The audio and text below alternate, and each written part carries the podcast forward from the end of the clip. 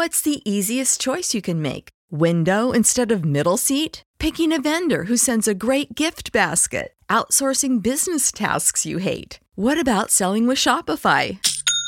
Whether you're selling a little or a lot, Shopify helps you do your thing, however you cha-ching. Shopify is the global commerce platform that helps you sell at every stage of your business. From the launch your online shop stage to the first real life store stage, all the way to the did we just hit a million orders stage. Shopify's there to help you grow. Whether you're selling scented soap or offering outdoor outfits, Shopify helps you sell. Wherever and whatever you're selling, Shopify's got you covered. Sign up for a $1 per month trial period at shopify.com slash try. Go to shopify.com slash try now to grow your business, no matter what stage you're in. Shopify.com slash try.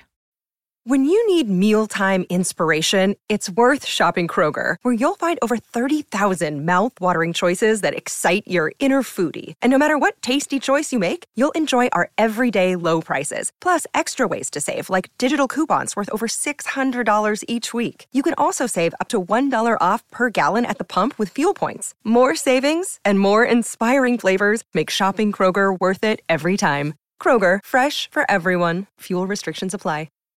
Welcome back to Grassroots Marketing on CannabisRadio.com. We're going to talk about the tri-state area, uh, tri-state area of New York, New Jersey, and Connecticut. Which, you know, when you look at the cannabis market and the fact we're getting legalization rolled out, especially with New York finally getting that rollout being implemented now as we speak, there is so many opportunities of of that area that could be the biggest one of the biggest markets in the world. Well, brokering real estate deals for the cannabis industry represents a very large and growing opportunity. There are a myriad of complicated issues. And here to talk about it is the founder of Cannabeta Realty. And Matty Neighbor is the founder of that said realty company. And he joins us now. Matty, thanks for joining us. Yeah, thanks for having me, Jorge. My pleasure. So, Cannabeta is a cannabis focused real estate brokerage, the first firm in the New York and New Jersey areas dedicated to serving the needs of cannabis. So when you bring up various obstacles or issues that are in the place, some of the ones that are already brought up, which is being prefaced here about how cannabis companies don't always think about it when it comes to choosing real estate. It's rapidly changing legalities, restrictive zoning policies, a competitive environment, and unique business strategies. Now, I know I've talked to uh, several people when it comes to New York legalization, and the issues when it comes around, say, you know, in the various areas where which cities are being allowed to have people go and acquire real estate for business, whether it's for cultivation, whether it's for retail, dispensaries, or what have you. And the same thing goes for neighborhoods that do not want to have any particular retailer businesses in their backyard. Talk to me what the some of the obstacles that you've mentioned here and what you're dealing with on a regular basis. Yeah, absolutely. So, you know, you know the the way that our country works, right? We have sort of federal laws, state laws, local laws, right? And so when it comes to cannabis, those are all going to be very different. You kind of need to be familiar with how each of them affect um, what your business strategies are, how you how you're going to be able to operate a business, or can you operate a business? Um, as it as it relates to real estate, um, you know, so we work in the tri-state area, as you mentioned, uh, New York, New Jersey, and Connecticut. So, and actually Maryland as well. So the, um, you know, each of those states has a completely different set of regulations that uh, we as real estate brokers need to be familiar with. Um, and then even beyond that, we sort of need to be familiar with the uh, local regulations. Um, it's usually kind of on the town or township level that you sort of need to be most familiar with the regulations right. um, in new york and new jersey. But you know there's something like 500 or so towns in new jersey. Um, i think there's something like maybe 1200 or so in new york state.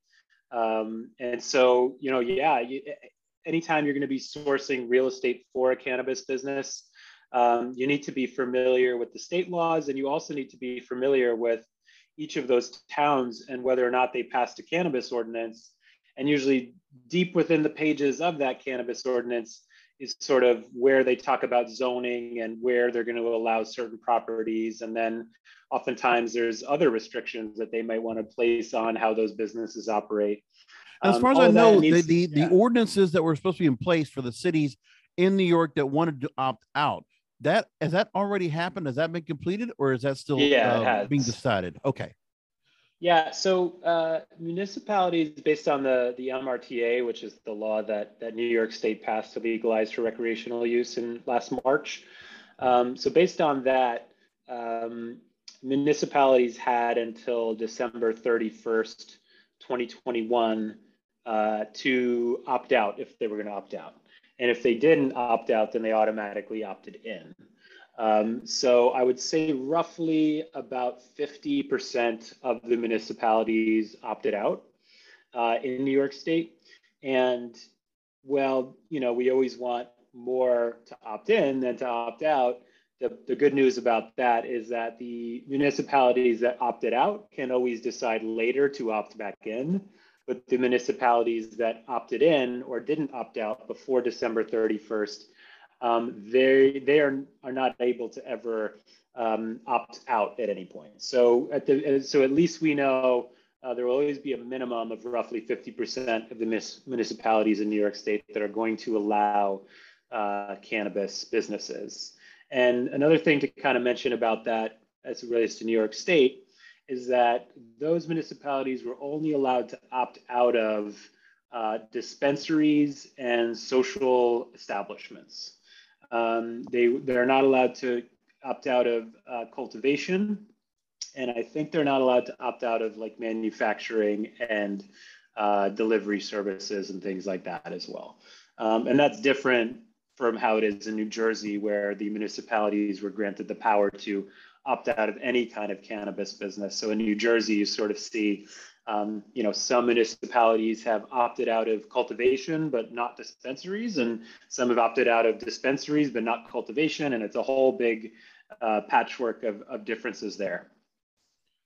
Now, what I also remember was uh, there was one guest that I had on uh, not too long ago, uh, Steve Melito. He was a he's a partner at Davidoff Hutcher Citron, sits on the Ch- cannabis department and the New York State Government Relations Group.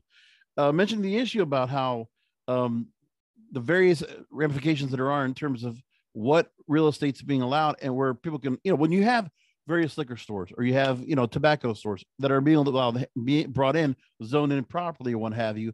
And then the same thing happens here. One of the things I want to ask you about is just your background with Cannabeta that, you know, you've already been working, you know, in the New York, New Jersey real estate market for decades. And what you're doing now, you have a block by block knowledge of New York City itself and the demographic trends to identify ideal locations for any kind of dispensary. And the extensions, and you also have relationships with the top landlords in New York City, finalizing the best deal structures for clients. So, with right now, let me ask you as well because of what happened with the New York real estate market. I mean, in the housing market, I know there's been a, quite a bit of people that have left apartments. I mean, there's a lot of people that have left homes I know because I'm in South Florida, we're seeing a lot of New Yorkers moving here because the restrictions for uh, the pandemic might have been a little bit too restrictive for some, and they chose not to go ahead and stay. Plus, there might be other issues that they might look at uh, when it comes to crime, when it comes to other areas. For those arguments there, how's that opened up or how's that changed the real estate market based on some of the companies that you're working with to find homes?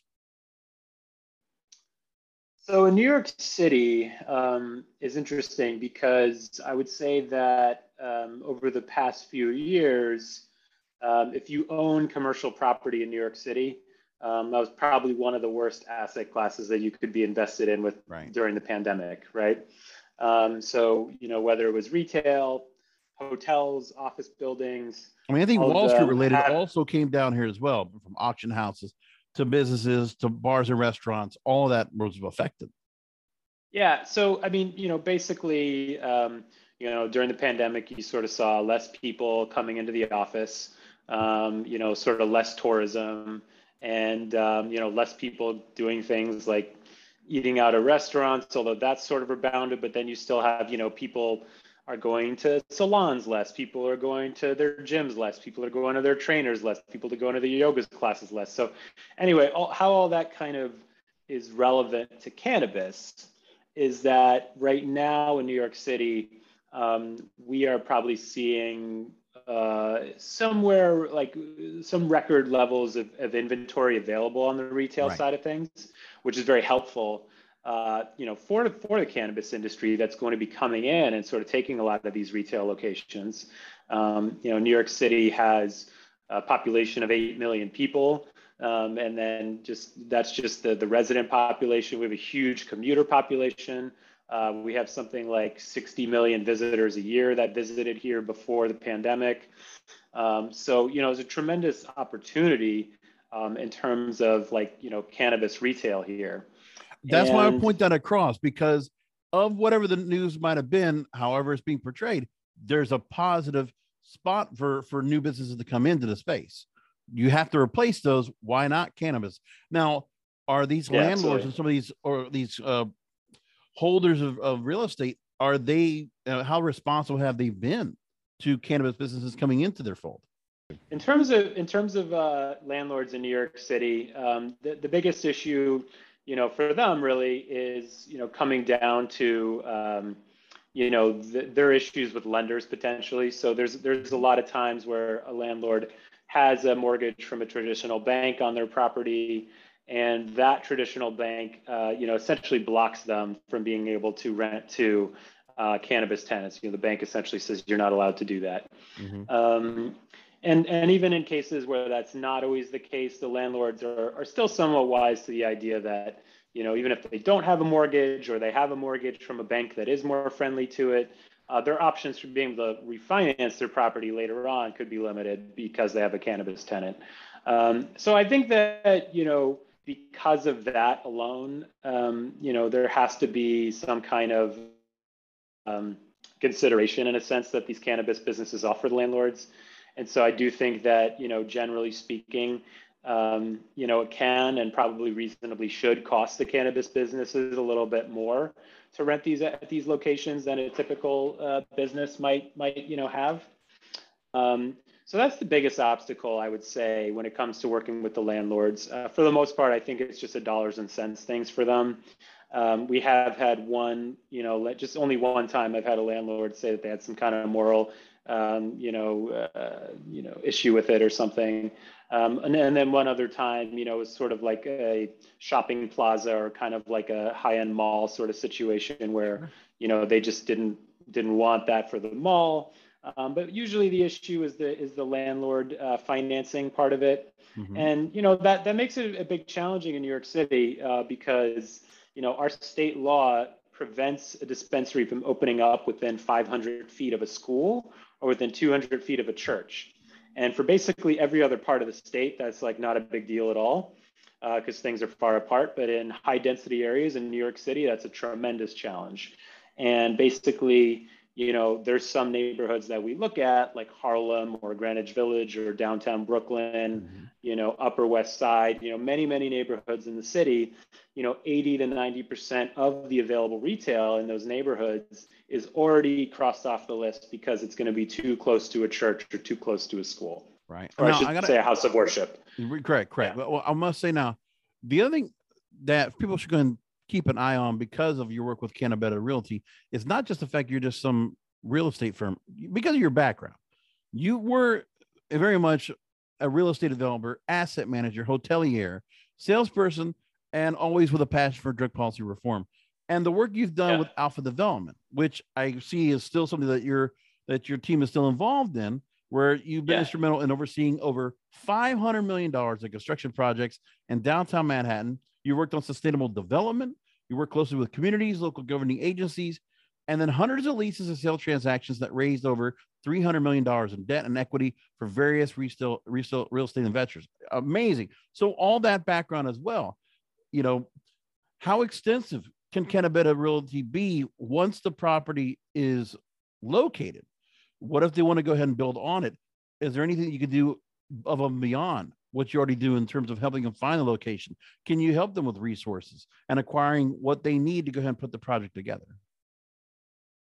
Yeah, I mean, absolutely. You know, there there've been a couple of times, and I'd say this doesn't come up as much in New York City, um, where usually, you know, you're it's it's very rare, especially in the high density areas. You know, it's usually a building that might be 10 stories or something. So there's a retail component on the ground floor. Uh, but for the most part, you know, we're not looking at uh, developing, you know, a building or something in New York City for cannabis, right? Um, however, you know, there are things like that have been coming up a lot in New Jersey for us, you know, potentially areas around New York City. Um, so in New Jersey right now, there's a lot of that kind of thing going on. Um, there are some locations that are currently, you know, pad retail sites uh, that that cannabis operators are considering building on for dispensaries because they're in good locations mm-hmm. and they can structure a good deal with the, the owners of those sites. Um, and then I think you're seeing a lot of that on the cultivation side as well because um, New Jersey in particular has a very, very limited supply of industrial space. Um, and it's a very big, it's going to be a very big cannabis market. You know, there's 9 million people that live in New Jersey. It's the high, most densely populated state in the nation. Yeah. Um, you know, so, and there's a lot of economic activity there and, and uh, people that pass through there. And so, um, one yeah. of the questions I'm going to ask you is when you look at what's going on in California and the ramifications they have right now with operating costs, with regulatory issues, you know, and I can imagine the taxing and the licensing that's going on over there. You know, is there anything that you're learning about from New York where hopefully the same mistakes are not going to be made in New York? Because New York, if everything goes right, could surpass California as a much more revenue gaining state for cannabis. Yeah, I mean, right off the bat, uh, New York, the New York State law has a much lower tax rate than California's uh, on the cannabis sales. So, you know, that's a big one right there. I think the the overall tax rate in uh, New York is going to be like 13% on the sales, and I think in California, I don't remember exactly, but I know it's but over 20. Right. Um, and I think New Jersey is around 20 as well. So yeah, I mean, just that alone is going to be a big help. Um, New York State um, is sort of unique in our region. Um, you know, unlike New Jersey, Connecticut, Massachusetts, uh, there are a lot of existing hemp farmers in New York State, and they're actually going to end up being the first ones to cultivate um, THC containing marijuana really in the state right. for the recreational industry, which is going to be And that's supposed to be an upstate, actually, correct? Yeah, they just passed this bill actually like three days ago in the state, right. so it's very hot off the press. Um, and so basically, they're they're going to allow people with existing hemp licenses from last year to be able to convert those to a kind of provisional license, which will allow them to grow to cultivate THC containing marijuana. That they will um, be like amongst the first people to to service, you know, our our recreational dispensaries in the state. So that, that's really interesting um, sort of thing that's developing here. And so you're not really going to see, so there's going to be a lot of like greenhouse cultivation and outdoor cultivation in New York State, which you're not going to see really in New Jersey, Connecticut, um, you know, or Massachusetts at all, which is um, large majority, over 95% probably or so is going to be cultivated indoors in warehouses. Right. Um, so that's an interesting sort of thing that's going to be taking place here. Um, and, and just in general, yeah, I think that, you know, I think that we're all really excited in New York State. There's a lot of really wonderful like energy about the the industry coming here. Um, I think that we have probably the most forward um, social equity uh, provisions in our law. Yes.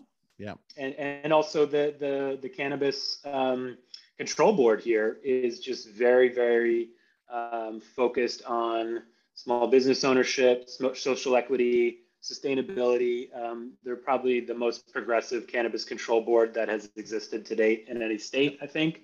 Um, and you know, the director of our Office of Cannabis Management uh, was this person that used to work at the Drug Policy Alliance, which is actually somewhere I used to work as well in my ah, okay. much much younger days, much much younger days before I got into the real estate industry.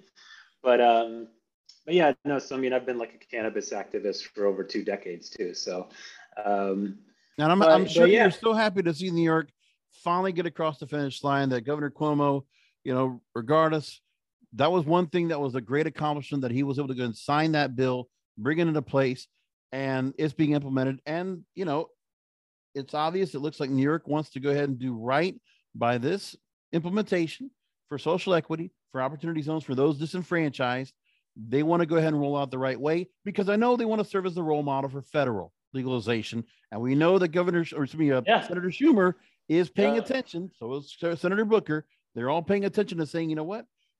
I know Schumer's very much attentive to see how New York rolls this out because I think that's the role, that's the model they want to go and lay out for federal once that's down the line because he's part of the bill that uh, one of the very many bills he's proposing or supporting in the Senate to get passed. Yeah, it took a really long time for legalization to come to New York. Unfortunately, I mean, it took way too long. But the the uh, silver lining of that is that when it did come, it was a good bill. I agree. Um, very activist friendly, very consumer friendly, um, not quite as friendly necessarily to the to the big money sort of corporations. Um, so that that was nice to see. You know, as somebody that's been an activist in the, you know, in the um, in the movement for a long time. Oh, but, but he changed know, his mind. uh, he wasn't originally that way. It wasn't until he saw what happened with Colorado, and he's like completely turned around. Well, Cuomo was really the obstacle, so I'm not going to give him any credit for this. Oh no, no, I meant He was Schumer. really- I wasn't talking about uh, Cuomo. Oh, yeah, yeah. yes. Gotcha. Yeah, yeah. Uh, yeah, no, Cuomo. I think Cuomo. I think really really Cuomo needed for- a win. He needed a he needed a win in his pocket uh, during a tough He- time. I think that's what it was. uh, exactly. It was just a purely political, like, I have a sexual harassment scandal going on right now. Let me Well, distract yeah. the media by legalizing marijuana. And you know what? It's at least we got legal marijuana out of that. And you know, he got his reckoning anyway. So I agree. but Uh, um, but no, I mean, look, Yeah. we're, we're excited to we're excited in the place that we're at right now. Mhm. I think that you know, um, I, I think like having legal cannabis in New York State is something that the world hasn't seen yet, the industry hasn't seen yet. I mean, New York City is on the world stage in a way that nowhere else that has had legal cannabis is. Yeah. You know, we're the the media capital, financial capital of the world, tremendous amount of tourists, and I'm excited to see. I think like you know, legal cannabis being done right in New York State and in New York City in particular, being, uh, you know, an inspiration for places like Japan or something one day, right? Like, who knows? We could have knock-on effects for, for you know, ending marijuana prohibition on a, in a worldwide level, which is what I'm hoping for. I just hope that for New York itself, you know, let's that any remaining state of emergency kind of uh, measures can be dropped at this point, and there can still be a way now for all residents to go ahead and be well protected while things are kind of still rolling out from COVID. Is that something we can do, so that businesses can flourish again, and then you know things can kind of uh, work its way back economically and uh, for the residents there itself. Uh, Maddie, really do appreciate you taking time out. Let me go and direct people to the website. Canna Bet, great website name, by the way. That's some that's a good domain. C A N N A B E T A dot com. Uh, when people go to the website, you know, for those that might be interested in working with you, uh, what's the best thing they should do when they go and reach onto the site and what you're able to offer? Please, you know, let our listeners know what Cannabeta can do for them. Yeah, absolutely. I mean, the best way to get in touch, we have all our contact info on the website. Mhm. Um, you know, we really like to try to learn a lot about people that are reaching out to us to see, you know, what they're what they're looking to do. Um, sometimes, you know, we're we're happy to help refer them to other people if it seems like they need some other services beyond besides ours. Um, but yeah, I mean, basically what we do is we source real estate for any kind of plant touching business in the states that we operate in. So whether if you're looking to source real estate for, uh, you know, dispensary, cultivation site, you know, manufacturing, labs, um, wholesale, you know, wh- whatever it is, if it's plant touching, um, that's what we sort of specialize in because that's where the, um, you know, very particular zoning restrictions sort of come in that we, we really kind of maintain an expertise in and, and essentially spend, you know, a lot of time building out property databases of sites that pass those those zoning restrictions. So, um, you know, and, and we we basically uh, work uh, very closely with our clients. We we help offer um, you know strategic consulting. Um, and basically get them through to the finish line so that they, they have a property to operate their business in. Right. Fantastic. Again, the website is cannabeta.com, C A N N A B E T A.com. And Maddie Namer has been my guest here, the founder of Cannabeta Realty, uh, based in New York City and New York State. Thank you so much for making time to talk to us. Yeah, it's a lot of fun. I appreciate you having me on. Hopefully, this is the last time you hear this ad because with Chime Checking Account, features like fee free overdraft up to $200 with SpotMe and getting paid up to two days early with direct deposit, you can probably treat yourself to an ad free upgrade to spend more time listening to your favorite podcasts. Or at least grab yourself an extra morning latte this month. Join millions of Chime members who work on their financial progress with fee free overdraft and no monthly fees. When you find new ways to save, you can reach your financial goals easier and still have the occasional treat. Take more control of your finances and say goodbye to monthly fees. Open your account in minutes at chime.com slash goals24. That's chime.com slash goals24. Chime feels like progress. Banking services and debit card provided by the Bancorp Bank N.A. or Stride Bank N.A. members FDIC. Spot me eligibility requirements and overdraft limits apply. Terms and conditions apply. Go to chime.com slash disclosures for details. This is the story of the one. As a maintenance engineer, he hears things differently. To the untrained ear, everything on his shop floor might sound fine, but he can hear gears grinding or a belt slipping. So he steps in to fix the problem at hand before it gets out of hand. And he knows Grainger's got the right product he needs to get the job done, which is music to his ears. Call, click grainger.com, or just stop by. Grainger, for the ones who get it done.